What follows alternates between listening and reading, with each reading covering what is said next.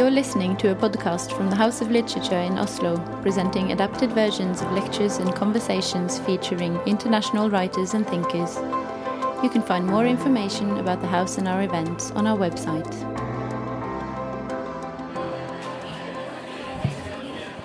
Good evening, everyone, and welcome to tonight's event dedicated to two of the foremost Argentinian writers of today, Mariana Enriquez and Samantha Schweblin. My name is Åse Lappegolan, and I work with the program here at the House of Literature. We've called tonight's event Something Rotten in Argentina, because both Enriquez and Schweblin write literature which deals with social and political issues, environmental problems, social inequality, domestic violence, the history and the legacy of the dictatorship. And they do so by turning away from strict realism and not to the magical realism of the Latin American writers of earlier generations, but by using elements of horror, dystopian, and Gothic literature. They are both masters of creating dark, visceral, and deeply unsettling atmospheres in their stories, even from the seemingly everyday and mundane. Mariana Enriquez has been dubbed the master of the macabre. Her short story collection, Things We Lost in the Fire, has been translated into numerous languages, including Norwegian, and the collection The Dangers of Smoking in Bed was shortlisted for the prestigious International Booker Prize. And her latest novel, Nuestra Parte del Noche, Our Part of the Night, is set towards the end of the military dictatorship and will be published in Norwegian in the following year. And Samantha Schweblin may be best known for her novel Fever Dream, which has also been translated into numerous languages, including Norwegian, and was recently adapted into a movie.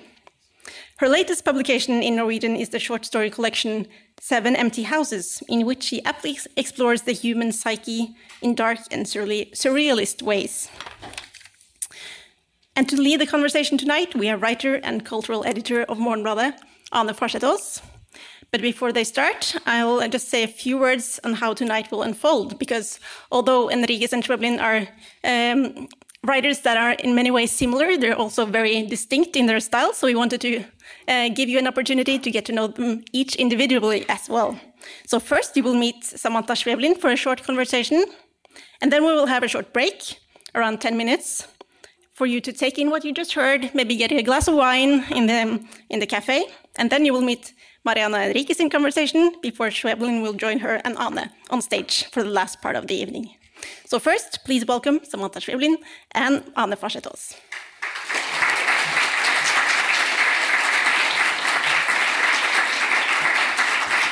Thank you, Åshild, for the introduction. Let's start with you, Samantha. Okay. I want to start from, from the very beginning. Uh, as I understand it, you started writing from a very early age. Hmm. Yes. Uh, so uh, first, hello, and uh, thanks for having me here. oh, I have been practicing the whole week. Wait. Er glad for å være her.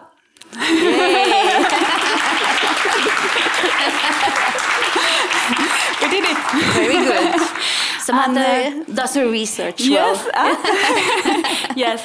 So yeah, I, I started to write uh, around my 12 after a big crisis that I went through. Um, because, uh, well, this is something very uh, personal and curious, but uh, I. I had, at some point I had the feeling that languages was not working with me.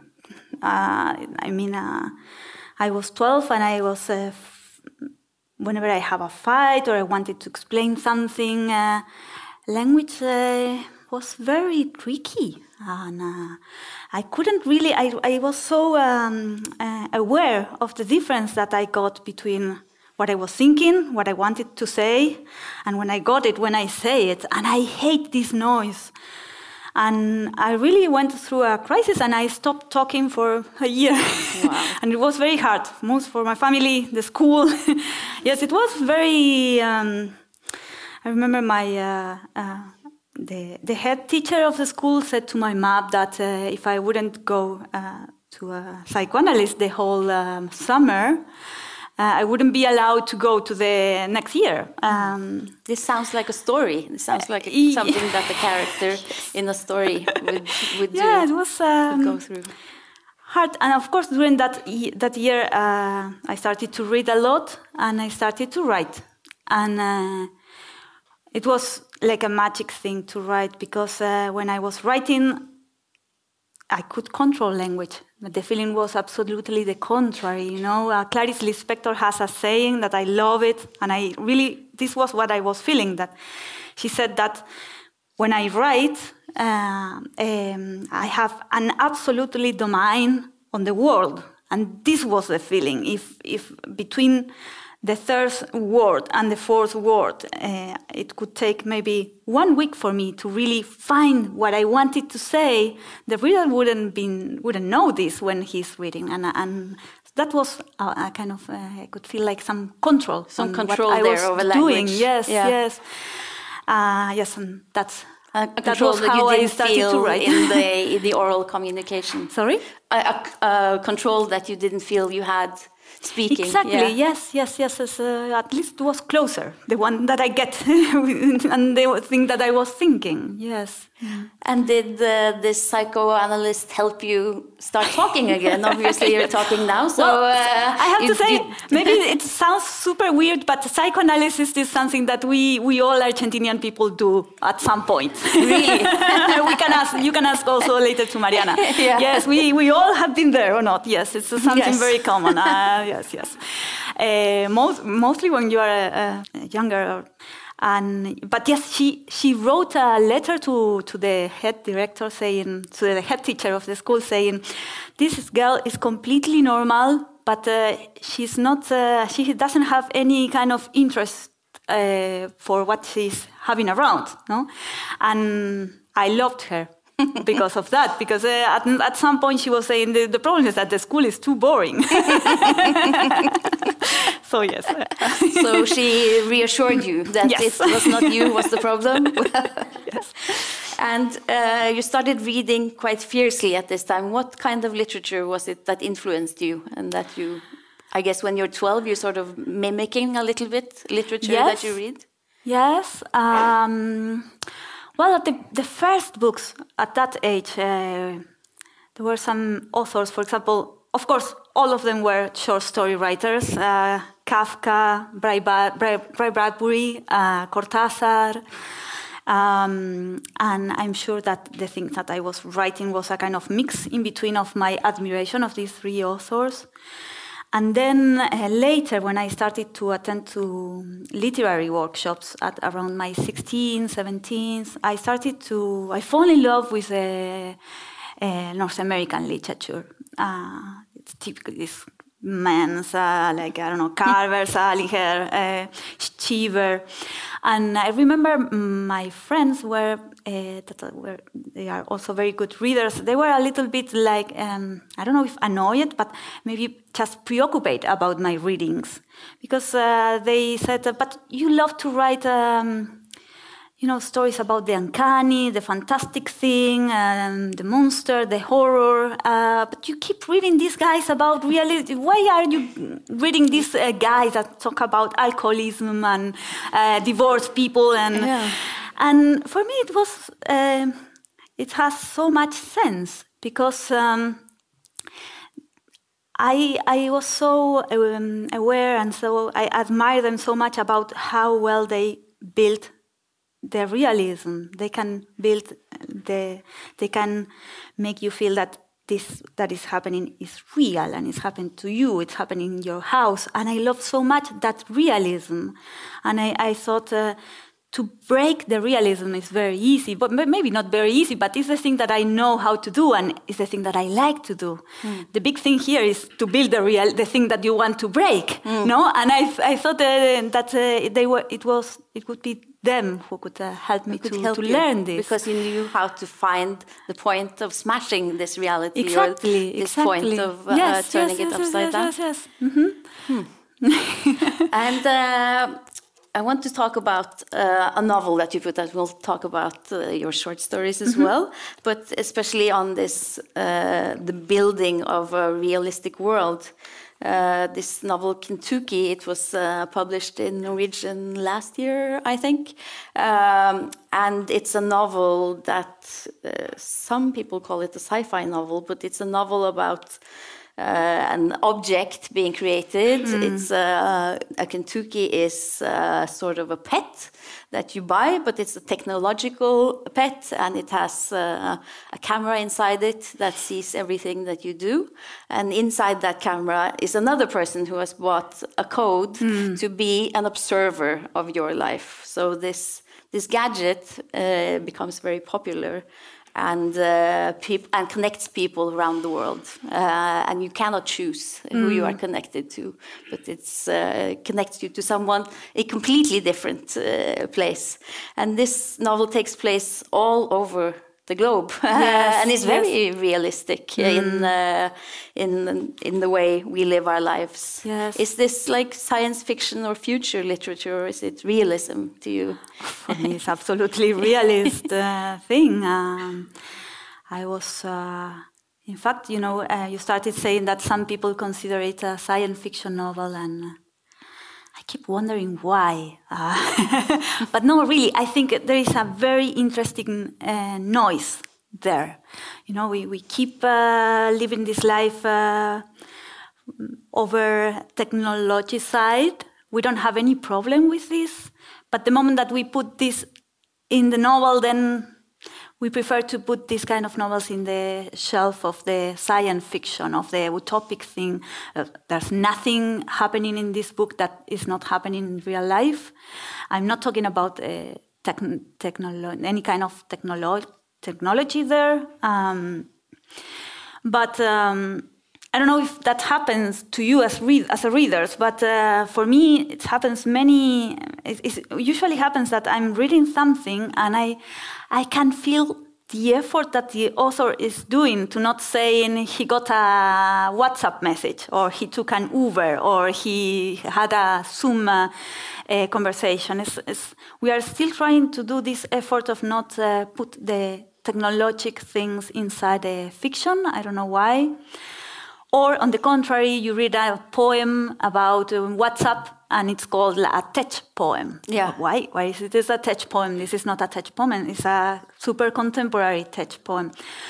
So I, I was before um, finding out the device that uh, um, for the Kentuki's uh, novel, I was thinking, how can I talk about not technology, but what happens uh, in between us through technology, uh, taking out completely out the, the, the, thing of technology out of the novel. Uh, how can I do that? Uh, that was a big question. And then the, the idea of the Kentukis came up, and I said, this is uh, perfect because uh, I think it represents everything. It's, uh, it's, social media, it's Zoom, it's WhatsApp, it's the, our phones, but at the same time, it's nothing. It's, it's not artificial intelligence yes, or anything exactly, like this. No, it's just, it's just like your phone. It's just the other yeah. watching at you doing your dishes in the morning at the kitchen. And mm. what would you do with that? Yes. Mm.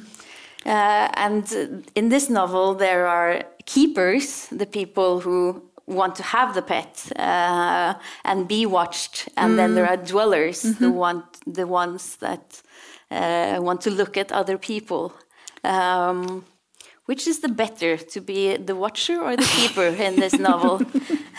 this novel, well, at the beginning, I would say, I mean, when I started to write these stories, um, because you have many, uh, there are five main connections, no? And uh, I thought, of course, the dweller, no? Because uh, as, a, as a writer, uh, we like to observe, and this, I think, who, who, who wouldn't like to see someone else uh, in real life, uh, someone who doesn't know that it's been seen. It's like uh, something. Observe.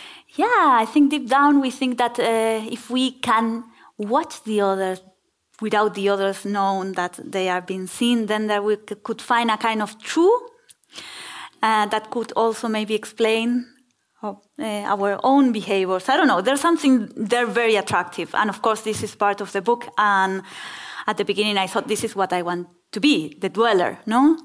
But I have to confess that uh, uh, when I started to write uh, the stories of the owners, um, I found out that that side is very uh, attractive also. Mm-hmm. And there's something, um, for example, a lot of uh, moral questions came up.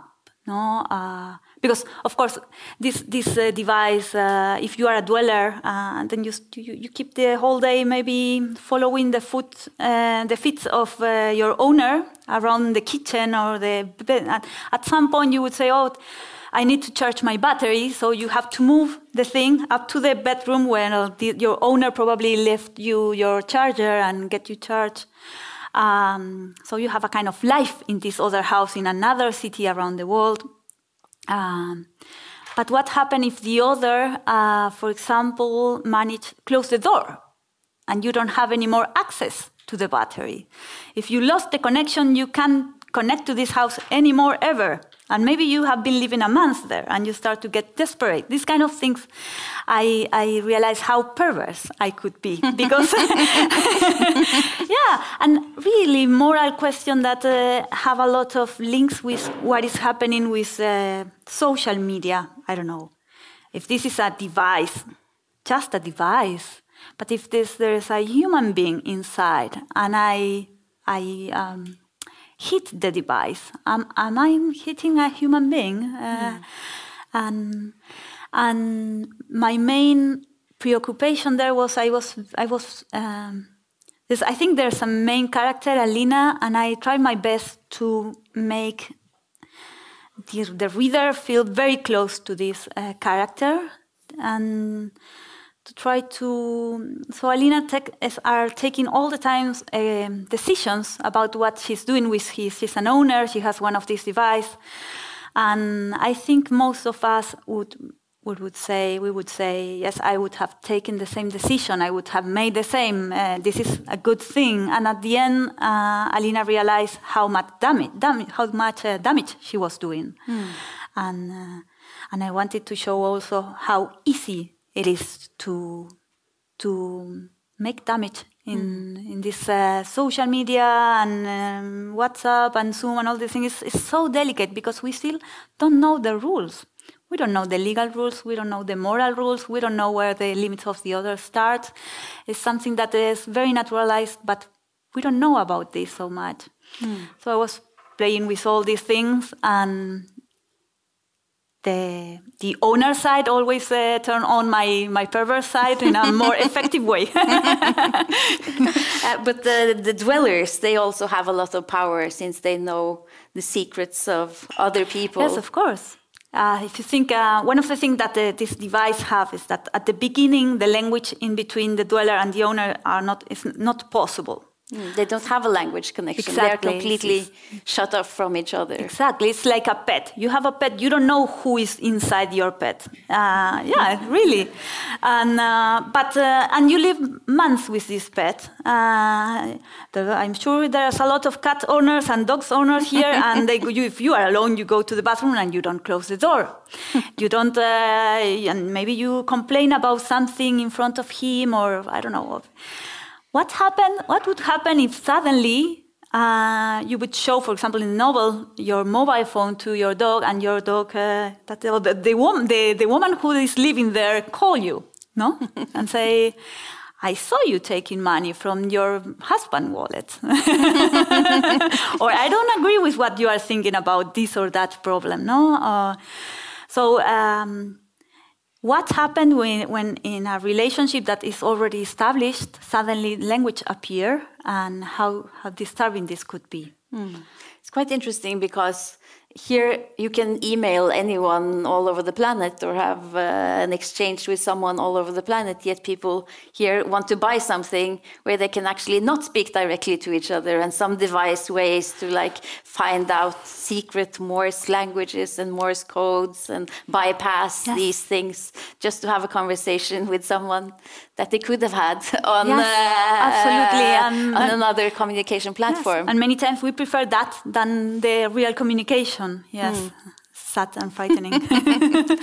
uh, one of the stories, this this novel takes place all over the globe, uh, and some of the stories are very rough and complicated mm. uh, regarding human trafficking, uh, because all aspects of life can be seen through the lens of these Kentukis.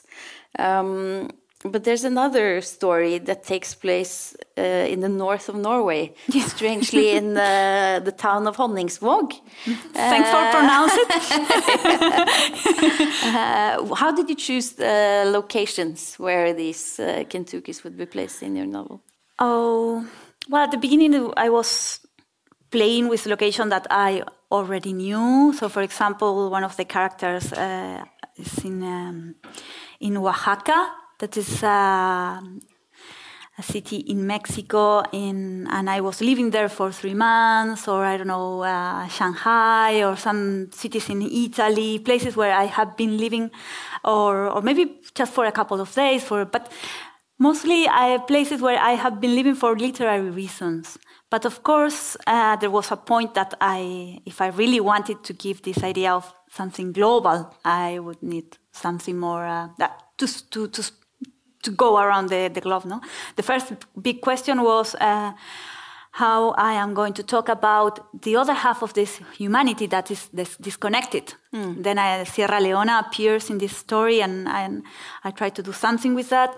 And then uh, at some point, I did a, a, draw with a map and point all the cities that I was talking about, and. Um, I realized that I didn't have anything in the north. so, and I chose this uh, city.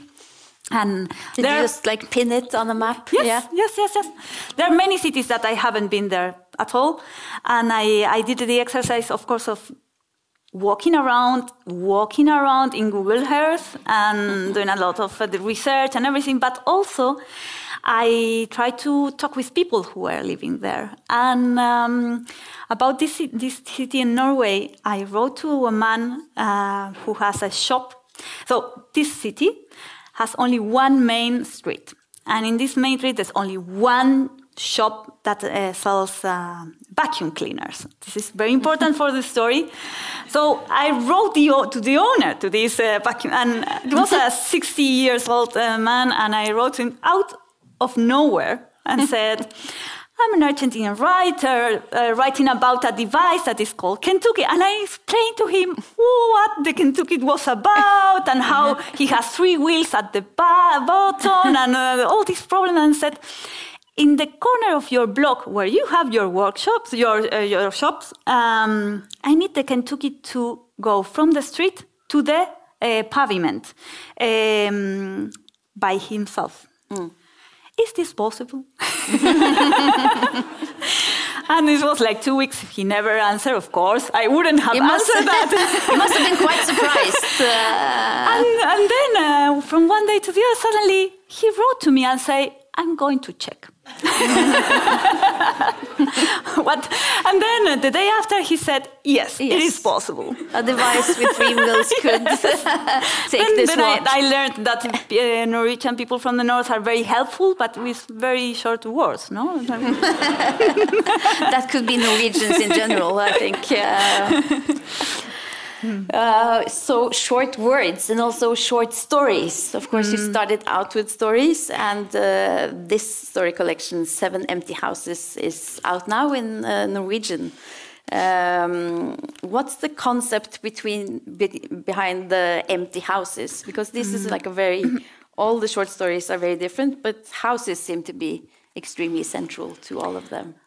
Well, uh, you know, as um, sometimes it's hard to to build a short story collection because uh, for me every story is about its, itself and it should be capable to stand alone and uh, but when you have an amount of story you start to realize that there are some connections in between them. And i think uh, in seven empty houses the seven characters uh, of these uh, short stories are going through very different crises and they have to go out of these houses to, to find the solution. With go out, I don't mean that uh, going to a trip. It's just the stories happens uh, in the gardens, in the hall, in the house of the neighbor.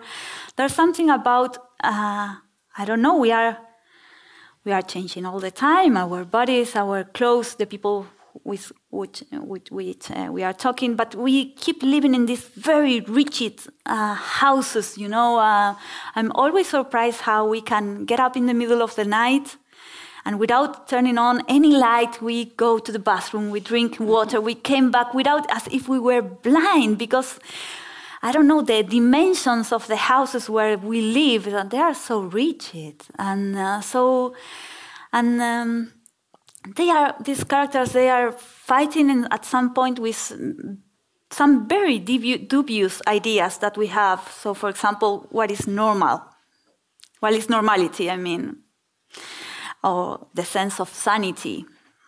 You know, these things that you said, I don't know, is this real? Maybe this, these are the more fiction um, um, ideas that we have. And, uh, and I have the feeling that if you go out of the house, there's a part of these uh, structures that uh, you are free. I don't know. It's like uh, so. We, and there are also um, uh, there's something happened with clothes here. I don't know what is happening. Yes, I can't. I so probably nudity. my psychoanalyst can't say yes. anything, but uh, something is happening with the clothes, of the here. people here. Yes, it's everywhere, and the boxes and movement to be. Well, I wrote. This was maybe my first book that the first book that I wrote after moving from Buenos Aires to Berlin. Mm-hmm. Uh, so moving some boxes full of clothes and all this feeling of being on a place but not completely belong to there and just I think some presence there. Mm. When I think about these characters and they they do have some eccentric ideas or ideas that would be seen as eccentric by many. Is is the house like the facade of the normalcy, and then ah. they have this uh, sort of ideas on how to change it up. One woman has a very particular thing that she does. She goes to other people's houses mm. and she goes into their houses and she says, this is not very well decorated. This is not like completely feng shui. I would put the vase here and then mm. redecorate this mm. uh, room. It's not pretty like this. Mm. And she mm. does this all the time. Uh, and her daughter tries to stop her. But yes. then one of the women comes back into her house, uh, trying to do the same. This is a very eccentric idea, isn't it?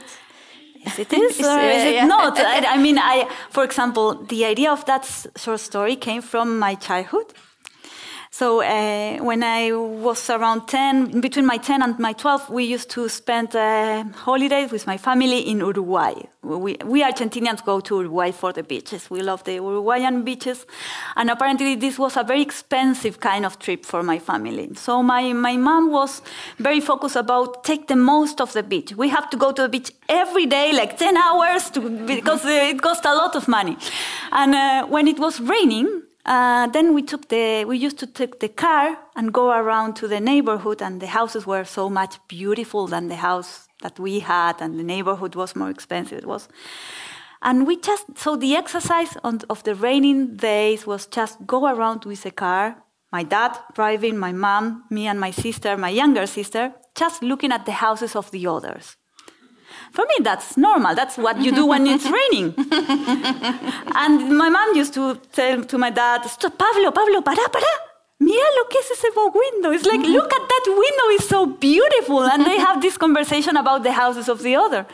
And I remember my sister, that was younger but clever than me, uh, at some point she looked at me and said, uh, do you understand that this, this is very weird? No?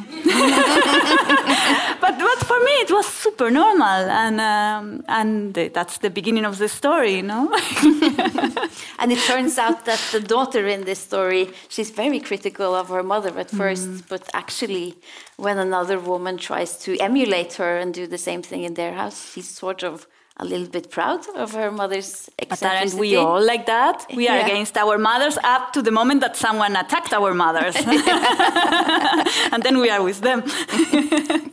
yes. Yes. And um, before we go to Mariana, Enriquez, I also want to point out that you have a very small book out in uh, Norwegian, like a little, a little leaflet yes, of a book. I think it was printed two days two ago days or something ago. like that. Uh, and this is also about your family, but this is directly about your family. This is- this is yes, not yes. a fiction. Who is uh, this man that we see on the front? This is my grandfather from my mom's side, and he was a very famous um, visual artist. He was a gravure. Uh, he makes gravures, and this text is about uh, when I.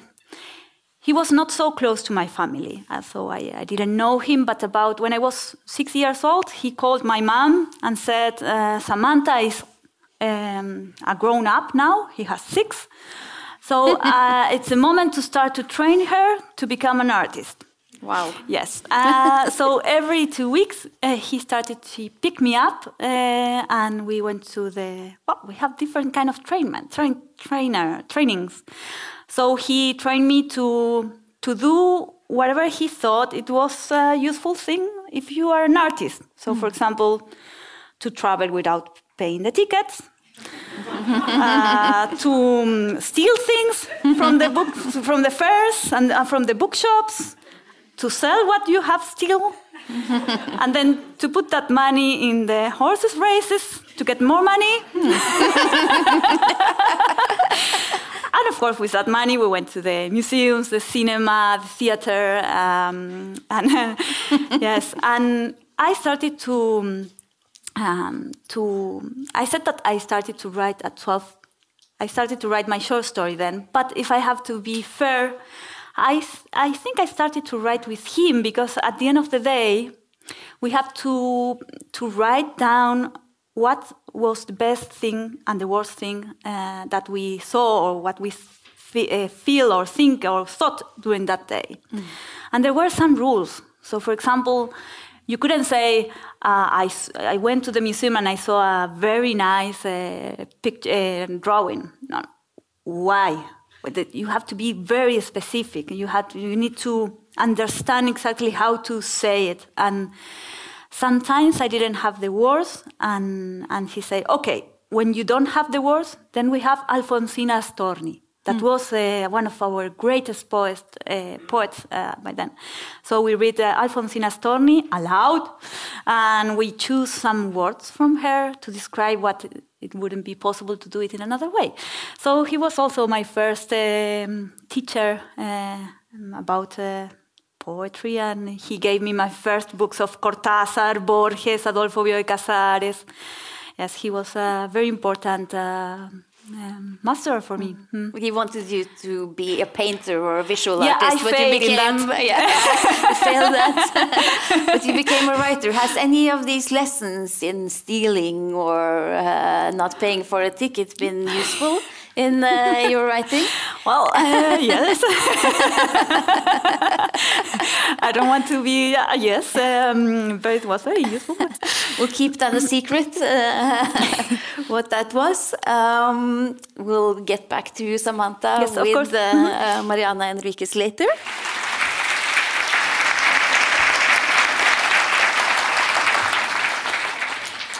So we've changed it up. Um, as Åshild said in the program, there's a headline about something being rotten in Argentina. I haven't really talked too much about that so far, uh, and I'm not sure that something is rotten in Argentina right now. But- And I don't really think that it's fair to like ask writers just because they're from a country to Yeah. specify like how how important is the political history of this country to you. But in your case, Mariana Enriquez, I think that growing up during the dictatorship uh, has had some impact on It- on it how you think and It how you write.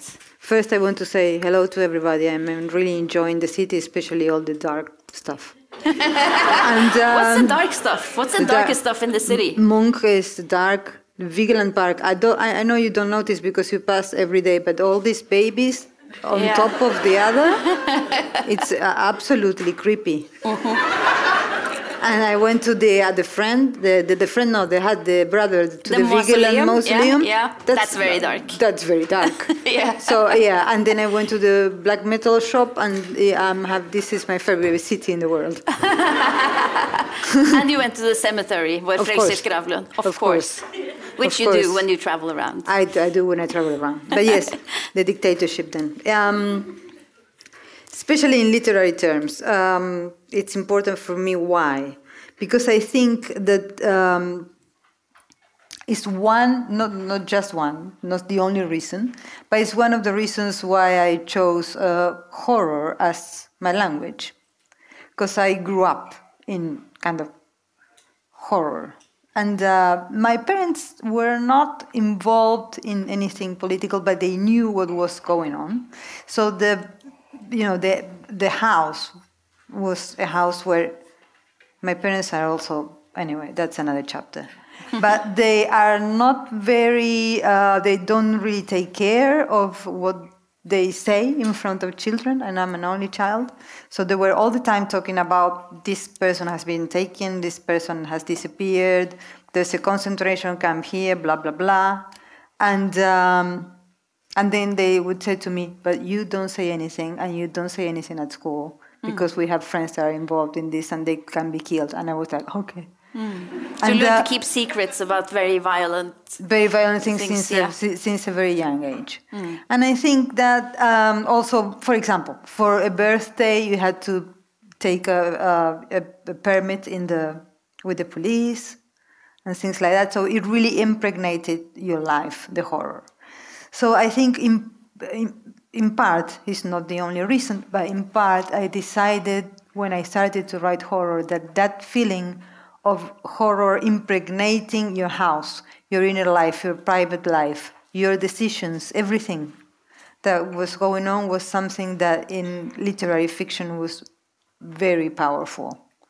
And uh, of course, I turned the volume up, and it's kind of, you know, goes to sometimes goes to supernatural, to very, very morbid or, or whatever. But um, also, the dictatorship doesn't end when it ends. This is something that, you know, especially in, in, in places that didn't have a process like that, a process of repression and authoritarian government like that, don't really realize that it's not like they are gone, the military is gone and we are free, and it's over. No. Then you have to learn about what happened, then you have to live with the new information that it's every time more horrible. Then it's the discussions of the, you know, that thing had to be done. Then it's the children that they kidnapped and things for me that were very related to horror started to appear even in language. Like, for example, disappeared. The bodies in Argentina were not, uh, the people were not just killed and buried, they were killed and the bodies disappeared, they threw it in the river or whatever. And, um, or in mass graves. And nobody knows what happened to some No, no. people. Some some appear because there, there's people that are investigating, but most most of them uh, haven't appeared and won't because we don't know where they are. And uh, the opposite word of uh, disappeared is appeared, which it's in Spanish can be aparecido, that means ghost. So it was also in the language, it, it, it, the thing was there. And um, Something that appears is an apparition. it's an Uh, yeah, apparition, apparition. exactly. Yeah. And then the phantasmagoric thing of, for example, people marching, human rights uh, people marching with the faces of the disappeared that now are much younger than me. When I started marching, they were my age, 20. And now I'm almost 50 and they're still 20, like a ghost.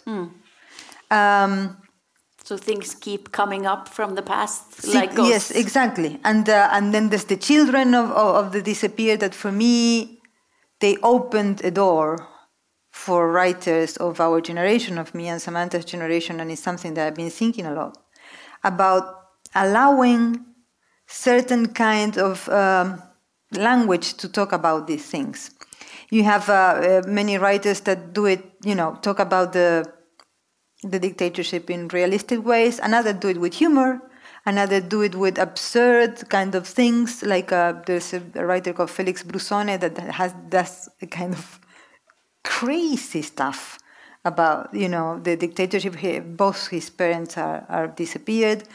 Um, cinema, poetry, and they're telling their story and owning their story without you know the discourse. Even their critics of, of some of the actions of the parents, and without the discourse, that was the kind of the official thing to do.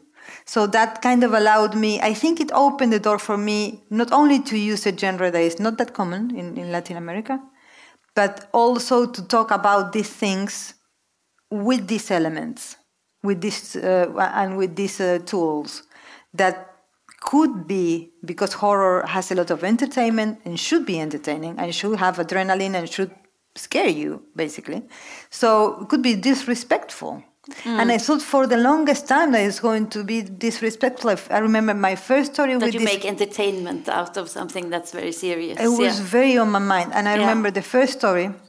It's not in this book; it's in the other one that you mentioned that was in the Booker Prize, and. Uh, there were girls that were playing the Ouija board and they were asking where the bodies of the disappeared were so they could tell this on TV and, and make themselves famous. This was, was in between, you know, morbid and fun and scary. And finally, it's a ghost story because something happens that is absolutely terrifying. And I was. I say about my story is absolutely terrifying. But anyway, They are quite terrifying. yeah, anyway, it's scary. But anyway, uh, I thought, oh my God, should I publish this? Like, uh, you know, I work in a left-wing paper. What are they going to say? And the people, you know, in the organizations. And then I learned two things. First, nobody said anything, so that door was open, and you could own history your way. And it was my history. It was not just the history of the people that went through terrible things, but the history of everybody. And two, people don't read that much literature, so nobody really noticed. so uh, it's there. And uh, nobody said anything. And when they said it was okay, it was, but, because that door was open, I think it was open by this younger generation that uh, they don't do solemn anymore. So As you say, there aren't that many writers, perhaps, who are interested in the kind of political and social issues that you are Yeah. that write in the horror genre. How did you like? How were you influenced by the horror genre, or how how did you start reading that? And how did it? Well, there were many entrances. Yeah. Let's say, you know, the, first entrances were the Gothic, like Emily Bronte, and you know the the kind of uh, really, you know, what you call Gothic, Eyre, these kind of things. I like, you know, dark men, women, in, in well, that, all that kind of thing. And um, Were you like a dark goth teenager? yeah. well, I still am a g- dark goth Yeah, teenager. yeah. you know? And uh, I'm old, but I feel 16. and, uh, and then there was, um, of course, the movies. I mean, we're in the 80s, it was all the slasher thing, and, you know, Freddy Krueger and The Exorcist and all. I, I loved all that. And I, I, I mean, I, I don't write that, but I embrace that as you know, as um, as an experience that was important for me. And then Stephen King. Stephen King. I remember my uncle gave me Pet Sematary. That is a, an extraordinarily dark book. When I was eleven. because uh, I don't know, it was like the girl likes to read kind of thing, and uh, it was a bestseller, and he had a cat on the cover. Very cute story. Of course, cats. Yeah. He didn't look at it properly because the cat is here, Yeah. but then down here is the man with a dead child in the hands, and there's a tomb. But it's kind of dark, mm. and I think he had like a you know the, the bestseller kind of whatever, and he gave it to me, and I remember it was Christmas. And then the other day after Christmas, everybody, all the all the grown the grown ups were, you know, sleeping because they had been drunk, and I started to read the book. And I remember it was the first time in literature that I had the book and, and I threw the book away from me and said, I can't, I can't, I, I can't keep reading. I'm, I'm scared.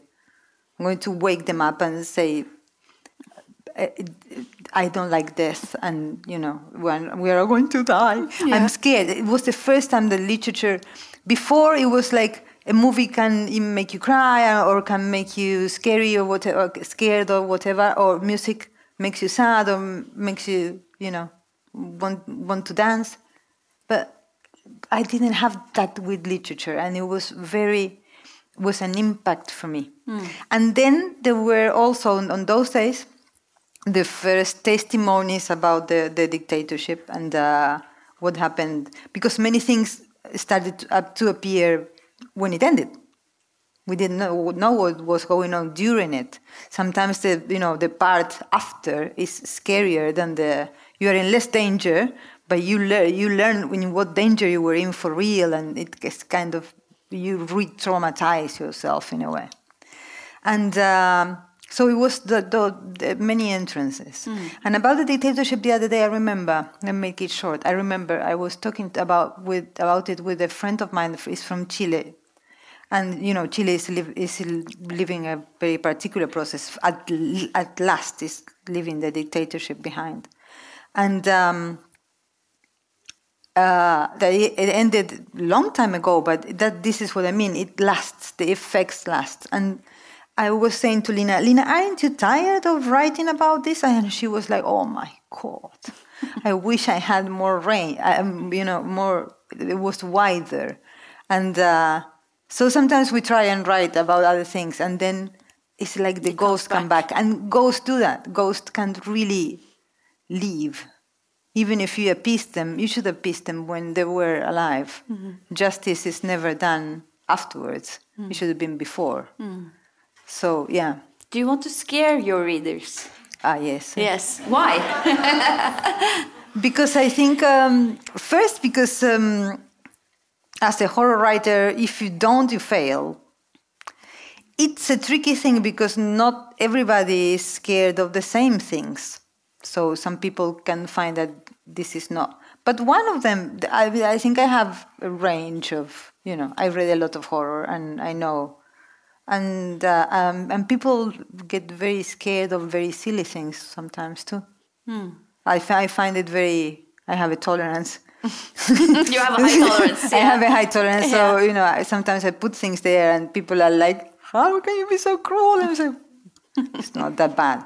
And, um, but uh, yes, and also because I think people like it. I mean, some people don't like horror and they will never, never like it. Mm. But um, for example, during the, the, the first year of the pandemic, many people told me were reading not this one, but but the novel that is uh, coming out, and they were like, uh, you were such this book was uh, so much with me and you helped me through. The book is awfully dark.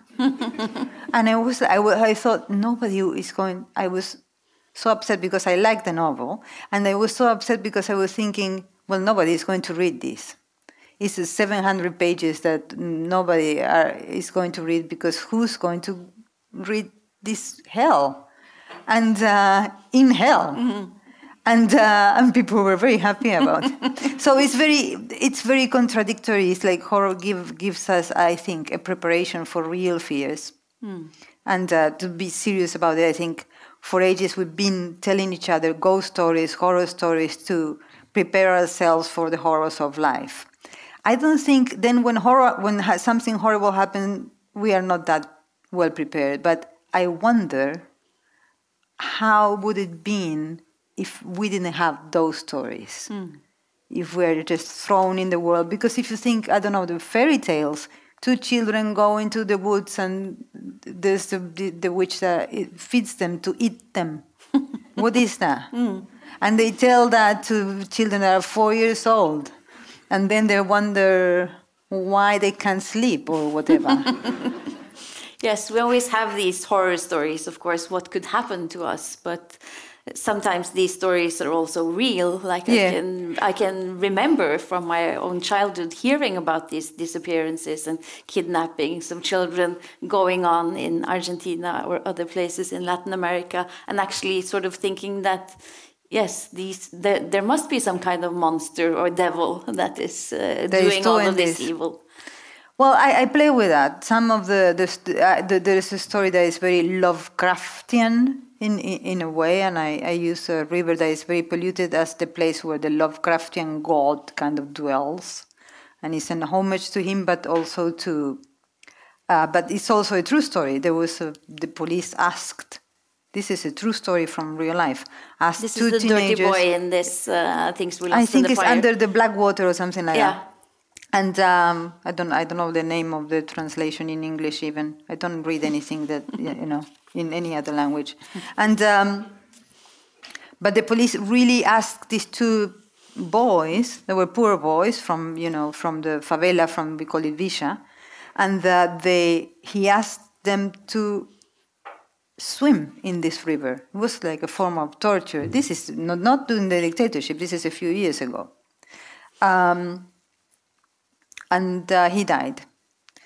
In the book, he doesn't die. He becomes something else, some force or something. But I, when I, I remember when I read the story, I thought this policeman, because being Latin American, I understand that he tried to fake shooting him, that he hit him, that you know that he called him names, that he tried to uh, make him scared and call, tell, tell told him that he was going to die. I mean, many things, but to actually ask this from a teenager that was terrified at that point because he had shooting him between the legs and stuff like that. I w- when I read it, I said, "What kind of evil does is, is, is driving this man? Because this is not something it was not a common you know institutional violence kind of thing to do. This is some this is some some art around it. This is really twisted. So that's why i chose that. I choose many real life things. That's why the stories are very realistic and they start very realistic. I think samanta was saying that too and it's important to me to read very realistic authors too because i you have to it's all language. It doesn't matter if you are a good storyteller of, of the reality. You have to know how reality is done to break it hmm. She breaks it in some ways. I break it in other ways. And i usually use real stuff that happened that people don't remember mm. or that people forget. And when you put horror, when you put the genre on it, it's kind of alive again. It's stronger then. Yeah. Because there's stories here about children being taken and murdered and tortured in the worst possible way, and they're they're very shocking when you read them. Yeah, but they happened, and people Yeah. forget about them. People Yeah. are like, "How can you be so cruel to do that to the child?" And say, "I didn't do anything to a child. Someone else did it. I just copied." Yeah. And You uh, just copy directly from what. It some was, things are uh, copied yeah. directly from from from the journalistic uh, account of, of of the story, and it gives it a new light, and it gives it a kind of uh, it gives it back what there's truth in fiction, and the truth of horror fiction is it gives horror back to what the, that awful thing that happened that is one of the you know 21 tragedies that we see every day. And uh, to focus in, in, one it's um, for me it's important too because uh, I, I don't I don't morally take myself as I'm better because I, I I'm not I don't I, I'm not a I, I'm anesthi- uh, uh, anesthetized Yeah, to that too. anesthetized, yes. Too, like Yeah, everybody. Like everyone, we see all this horror around us all the time. like like like uh, everybody. We are I'm- numb to it. Yeah, there's nothing better to me. But I, I, I choose to, to do that because I think it's very powerful liter- in, in a literary way and also because I'm talking to myself when I write. And one, one of the things that bother me in general is indifference. Uh, that, of course, I, I do like ev- ev- everybody else to live in, in a society because otherwise it's impossible to empathize. It's not real. But I don't look for real. I look for truth that is different. So is using horror genre and trope a way to sort of denaturalize uh, these things that we have become so numb to? Yeah, I think so. For me, it's it, it's it's like that, and it's fun too. Yeah, it is fun too. It is fun too. And speaking of fun, you said that you couldn't believe that uh, people actually found this novel that you have written engaging, but uh, I've been allowed by your publisher, who, who will publish this in Norwegian uh, soon, to read um, the translation parts of the translation, and I can certainly say that it's like a real page turner. Uh, oh, thank you very much. That's what I want to do. yeah, it's totally a page turner, but also really scary, and this but this is a novel that takes you directly back to the days of the dictatorship. This is set in Argentina. In 1981, it begins. The first part, yes, it wasn't. The, it wasn't a year of a very violent year. It was just ending, but I wanted to use that it was very tense because everybody knew that it was ending, but it was very tense. And the next year was the war in the south in Falklands. We call it Malvinas, and. Um, everything was, you know, like uh, things were going to explode. And um, so I chose that period that is not a period that is very talked about. And I chose a part of the country, it's a journey. It's very influenced by Cormac McCarthy, the Road, to be honest. Mm. But it's not post apocalyptic at all. It's because it's also a man and a boy it's a, traveling it's a, together. It's a father and a boy, yeah. and uh, it's not that their world is ending, but the father is trying to save him from a destiny that he doesn't want the child for, you know, to that is his destiny, and he's trying to save him. And um, in a way, the whole novel is a is a question about can you, you know, choose your own history? Can you twist your own history? Can you be saved of the damnation of your parents, of your country, of your, you know, of your region or or, or whatever, or, or, or you can't, or is uh, something that is kind of uh, a destiny and uh, something that you can shake off at all. And um, so in the beginning, uh, they go to the north of Argentina to a part that is very interesting because it's a very jungle. It's the border between Brazil here and here Paraguay. And um, and in that place, that this is, uh, they go to a house where the order that are the bad ones live. This is very general, in, you know, the order with the, they don't really use the hood, but it's kind of that. And, uh, and they, uh, it's the family of this, of this child. And the father wants to take him away from them, but it's difficult. And um, in this part, this part that now is kind of uh, it has uh, crime problems, but it's also very beautiful and in, used in tourists. Uh, it has uh, you know cascades of water. It's like it looks amazing. But in the 30s, a very, very, very, very wealthy family built their house.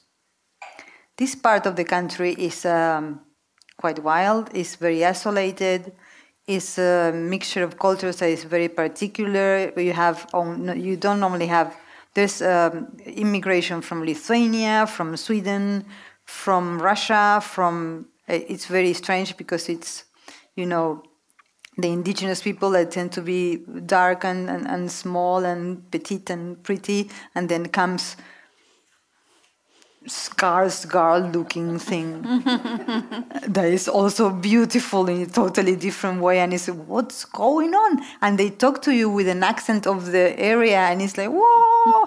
People are asking me why did you choose uh, as a character uh, and a child of Swedish immigrants? And I said because there's many.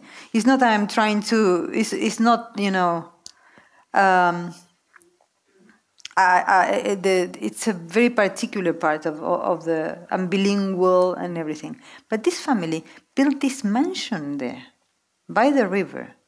And when I was little, never been there. I, because I didn't want to have an you know a too vivid impression. I wanted to to the, the, the novel is about memory, and I wanted to use also to do that process of remembering sensations more than going to places and doing an investigation. In the short stories, I do more of an investigation, but in this one, I didn't want to.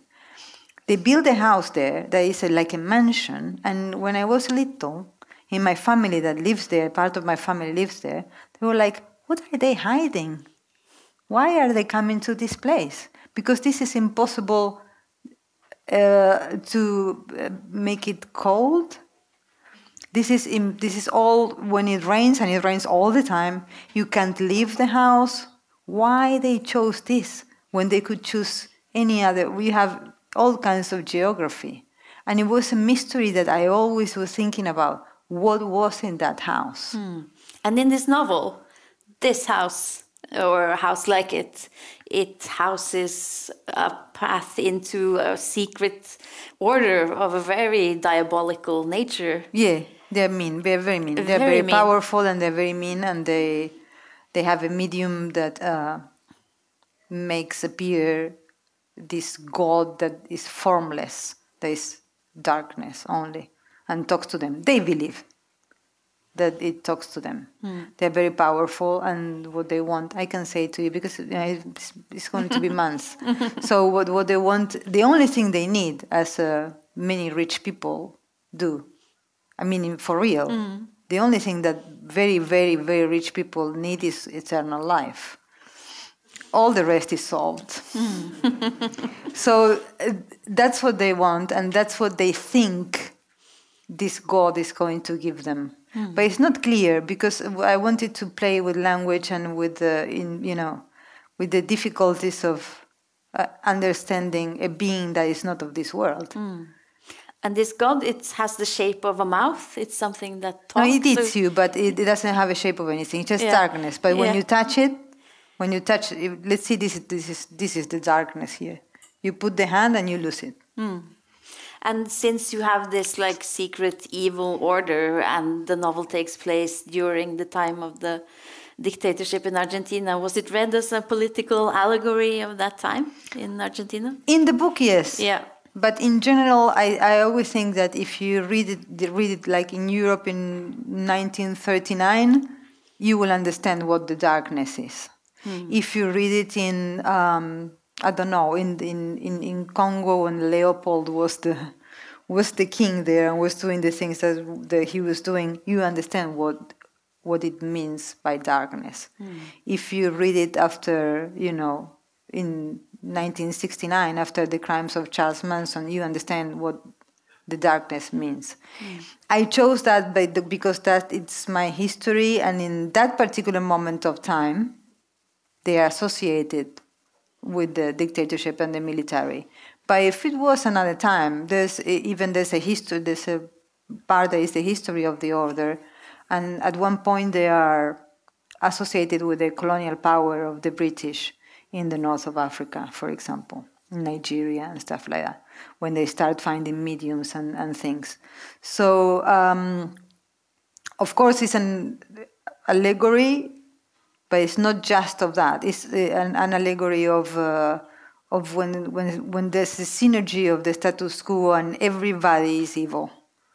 You know, the government is evil. The powerful people, rich people, are evil, and you know, it makes like a, there's moments in history when everything crashes. Hmm. And this was a time when everything was crashing in my country. But you know, things crashed everywhere hmm. eventually, unfortunately.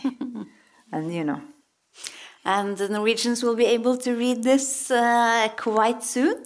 Uh, now that we've learned a little bit about your writing and a little bit about Samanta, I would like to welcome Samanta Schweblin back on stage so we can uh, have a little discussion between ourselves.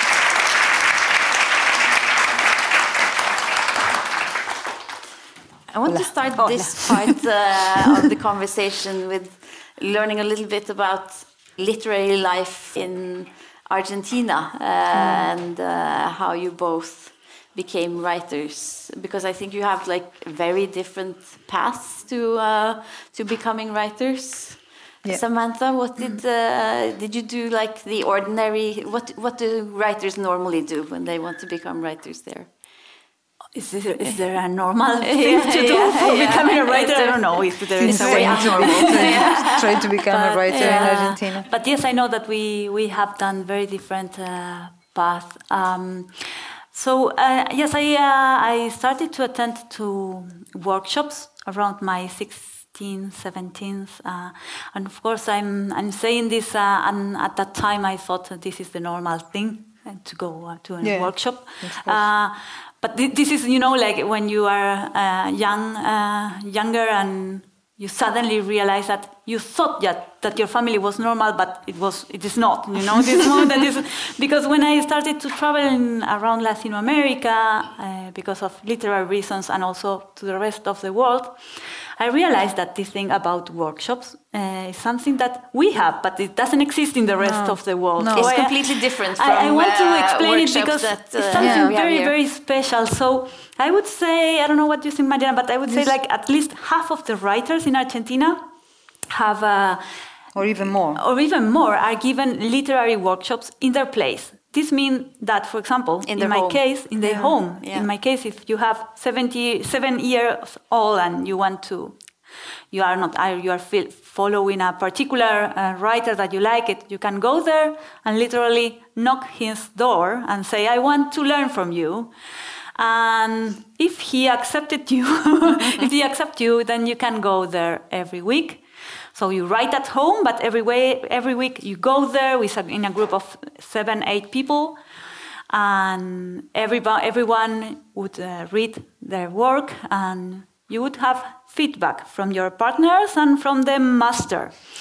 um, and sometimes you accept these feedbacks, sometimes you not, but. Uh, I um, I like it this idea of um I don't know. I think that sometimes um, in comparison with other uh, arts, the writers are we are a little bit like uh, considered like genius. You have to. I, what I have, want to mean, what I mean is like if you are a dancer, if you are a, if you play the piano, um, you're allowed to practice and maybe to even to repeat uh, Bach once and another and another, or to do a dance once and another. But if you are a writer, you can't copy anyone. You know, you have to learn Yeah. to by yourself. It's not possible to learn any. It's something that uh, you should, I don't know, become like a to be born as a writer. and I like this idea of no, no, no. You have to learn, and you have to go to school with many other writers, and and to try to understand how this uh, fiction thing uh, work. Yeah.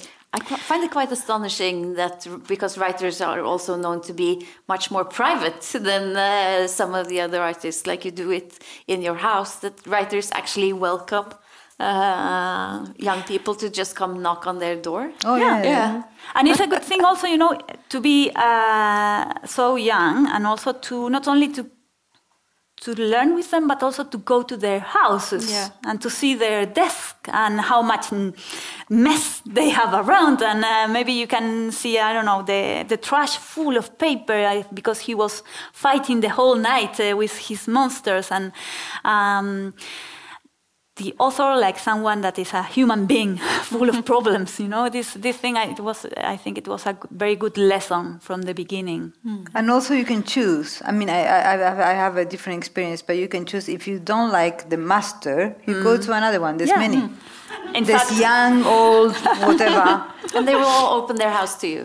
no Yeah, yeah. no, but many have make a living of it. You Yeah. remember that this is this is a very poor country, and uh, writers don't have you know don't have uh, amazing royalties or anything. They have to it's work, yes yes yes and it's a nice work.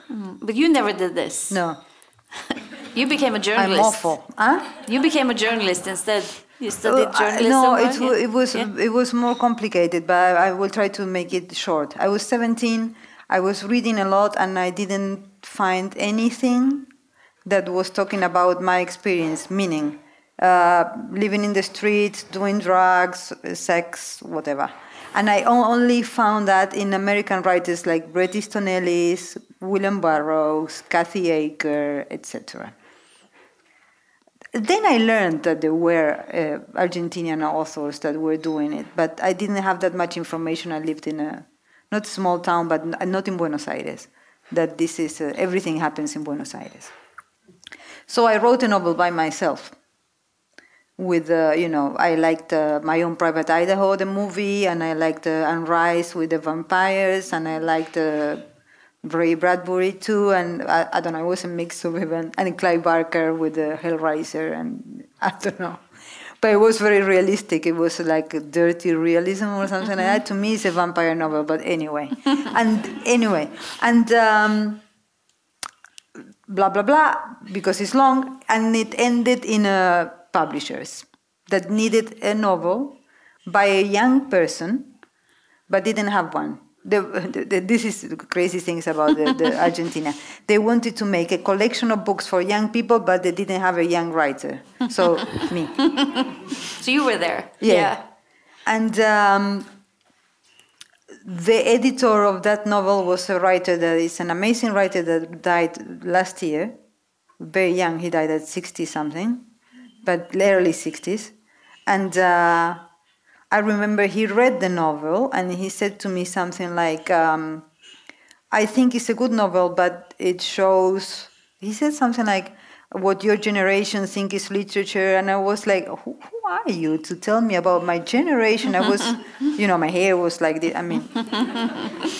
And um, his name is was uh, juan forn and he was like had a very important collection of writers and he made the you know famous a whole generation of writers that are very good but i didn't know who he was. Or how important he was. And i was very you know, I was off my face most of the time, to be totally honest with you. so, um, and he realized that he was dealing with, with, with a girl that was a bit, you know, um, disrespectful, to be honest. And, um, and I don't mean it in a good way. I was kind of, but he found my, you know, he found a writer there. Mm behind all the hair and you know the meanness and the not coming from Buenos Aires thing. And he started suggesting things and he started saying, This you have to write again because you can't do first person. You're too young and you don't have the language for this. And first person is difficult. And do this in the third person. I was like, I can't do it. Yes, you can. And he sent me, he bought me a computer because I, I wrote it in a, you know, in the old in, in, the old thing. He managed to, to give me money to, to send me to, to the beach. He liked the beach a lot. To, uh, you know, read his suggestions and rewrite the whole novel. So that's my workshop mm. with an editor, with an old school editor. Mm. And then I think because of that, it was always a conversation with one and then became a conversation with myself. I show my stuff when it's done. And then I, bec- I was studying journalism because I wanted to interview rock stars or be a rock star or whatever. and uh, in that, it's fun, yeah. I mean, yeah. And uh, well, that didn't happen. Yeah. and I started to work in a paper because I published a novel. They said this girl can write. I was 21 or 20 and they started to sending me to um, well do what you do. When you start that is the things that nobody want to do. Mm. one of my first assignments was a truck full of cows fell near a favela and the people started to killing them to eat. To eat yeah. And when i arrived i arrived at the end of it but it was basically blood and shit mm-hmm. all over the place. It was biblical you know, the bad parts of the Bible. And, um, and I wrote a chronicle of this, and they were kind of impressed because it was my thing. And, um, and at some point I had like a, you know, moral crisis with this kind of thing, but it doesn't matter. And then I started doing arts and culture, and I've been doing that forever. But uh, in terms of collective writing, like like she was uh, formed, like she's describing, I can't really do that mm. because I get very insecure. People suggest me something, I think, yeah. You don't seem very insecure, but. Uh... N- uh, no, no, no. In real life, I'm mm. more, no, no, not really. But in writing, I can be. Mm. And when I have too many suggestions, they all make sense to me. And basically, they confuse me and throw me to despair. Mm so I prefer not to be there. Uh, when you travel and when Argentinian and Latin American literature travel, there's often talk of uh, a new boom in Latin American literature and in Argentinian literature, and you are often grouped together uh, as writers who write in the fantastical genres uh, that you are not realists and that this is something that sets you apart mm. and that is also seen as uh, typical of Argentinian and Latin American mm. literature more so than, for example, Scandinavian literature.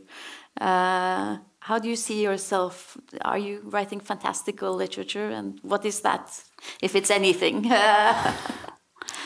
Wow, I don't know. For me, it's it's very realistic what we are doing. Yeah. this is don't you have that feeling? It's like yeah.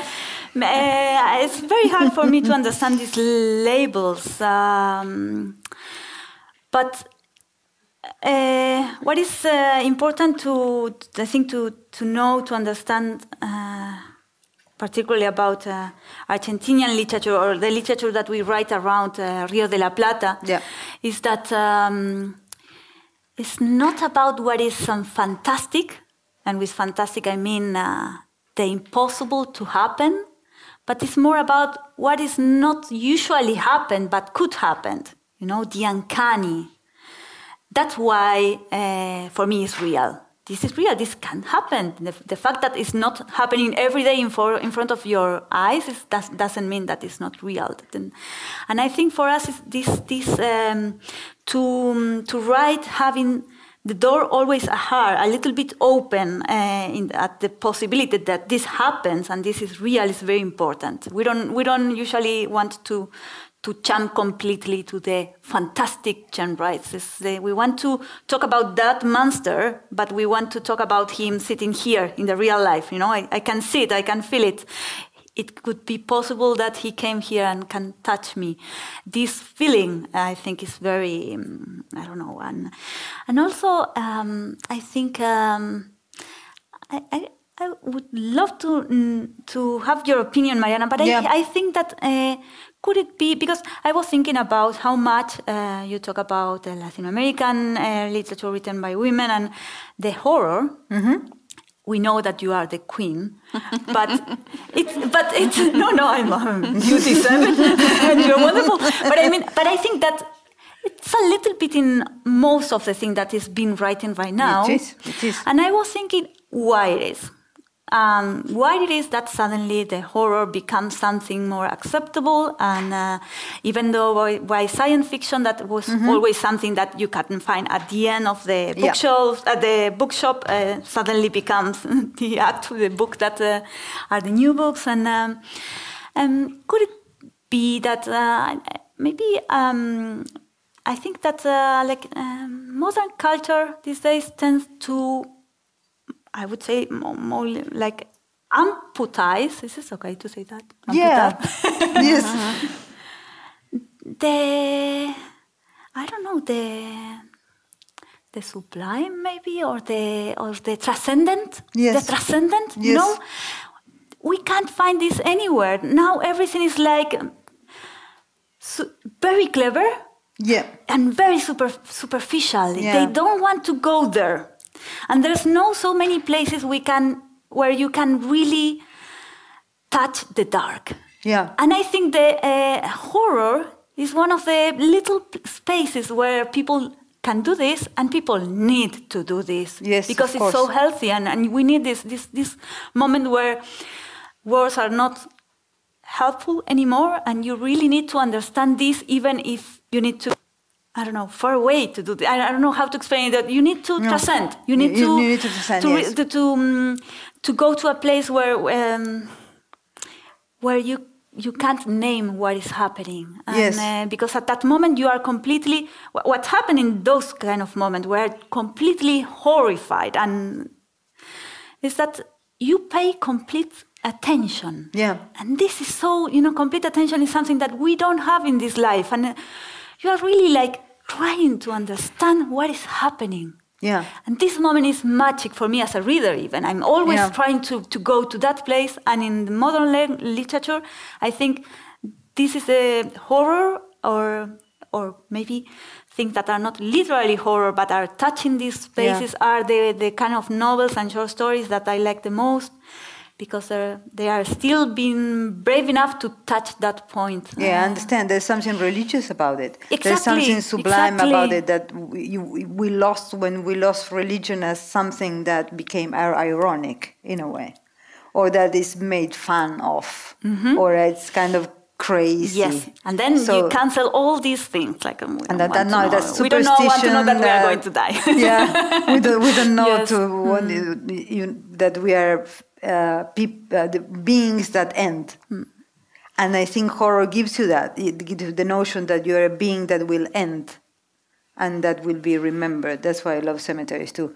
But also, I think it's a generational thing. We, we grew up, I think, with Bradbury, with King, with Star Wars, mm. with Twin Peaks, with mm. all kinds of, with the pop culture, I, I guess. That. Um, Yes, uh, but with a pop culture that was connected with this. Exactly. This pop culture is not. Is the the connection has was lost completely. Yes. Yes. Yes. And uh, I never, when I was little, I never thought that Ray Bradbury was for children. And when I, I, read Ray Bradbury as, as, a, as a woman, I kind of understood the melancholy in the yeah. stories that I didn't get when I was little. Mm. And that's when I realized, no, this is absolutely for adults because this what he's he's not writing about Mars. He's writing about his, the lost childhood mm. and the, and the, and the loss of innocence and the loss of uh, transcendence mm. of, of, that mm. sense of uh, you know of being uh, marveled at the world. Mm. So I think there is also something that is very problematic, and it's, it is related to what you were saying, that kind of divides the human being into, you know, imagination is good until you're 18 or 20 maybe and then 21 you have to read the life of this woman that has a child and how she deals with the child every day and i want to die and it's like no please please, let's not be so prosaic. Mm. There is something, I mean, I like what Ursula Le Guin says about the realists of a bigger reality and, and how this, uh, and how we are like, a, we touch a different kind of real that has the sinister, that has the uncanny, that has the sublime, that has all these kind of things that are hidden in our culture now. Mm. And our culture is like, uh, you know, two people talking about a table. Mm. and uh, I, I, I, need to, I, need, I think it's very insulting for an adult that he has to read that and not, I don't know, Lord of the Rings. There is a question mm. about can the, uh, you know, the people that are not powerful defeat evil?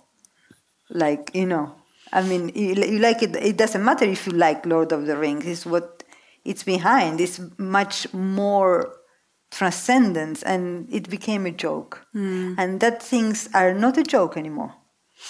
And I think there's a new generation that grew up with that and didn't take it as a joke when, when they take it the first time. And also, there's, I think, a connection of many writers with their own cultures. I use pagan saints. Monica Ojeda uses uh, pagan stories of Ecuador and, uh, and the Andes. Mm and uh, family stories that are not the family stories of uh, this weird like the the, the, the like uh, seven empty houses like uh, you know an eccentric mother and the child that has to stop her. The, the, the, the relationship when a mother becomes a child and when and there's something there that it relates a lot when your parents are old and you have to take care of them. So it's not just about the eccentric relationship but you know mm. also a filial thing that is very deep. Mm. So I, I, don't think that what we are doing is better. I think what we're doing comes from a sensibility that uh, has a lot of entries. There are cultural entries and uh, and, uh, and and things that moves us. I think. It seems to me that you are in this way you are similar that you deal with uh, issues of social, political, psychological nature through forms that also use transcendence as as a point of talking about these things.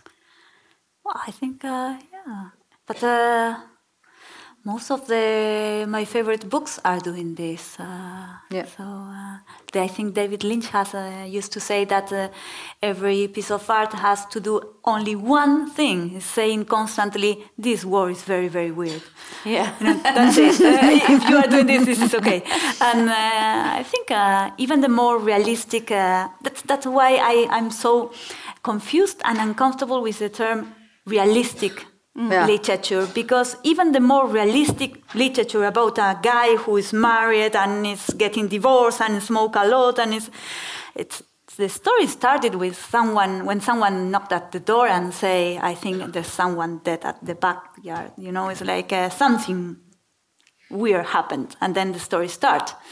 Uh, I don't know why why that would be different uh, than. Uh, why does this realistic novel, uh, realistic literature, and a mother and a daughter analyzing the gardens of others and taking things that they consider is not a good taste is not realistic? I don't understand the, the, the, the, the, the limit, you know? It's very um, um, uncomfortable, but well, la- uh, labels are always uh, uncomfortable for us. Yes, For- and also life is very. Things don't finish in life. You don't know why things happen. Things are very surprising. I mean, life is not very realistic. not these days. no, not these days. Not the last year, no, I no. mean, and, and the way we grew up, we, we we grew up in a part of the world that is not very realistic in general. Well, now that we've established that uh, life isn't particularly realistic, No. but that you write books that are realistic uh, in their way, let's uh, take take these books, go home and read them as real stories about life. Yeah, well, some things, you know, Some things could still be fictional. some, some things are weird, yeah. There's a lot more we could have t- spoken about, but we've already been here for one hour and uh, 40 minutes. So uh, I think we should just say thank you to uh, Mariana Enriquez and Samanta Schweblin. Well, thank you.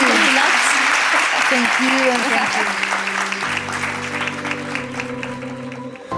You've been listening to a podcast from the House of Literature in Oslo, presenting adapted versions of lectures and conversations featuring international writers and thinkers.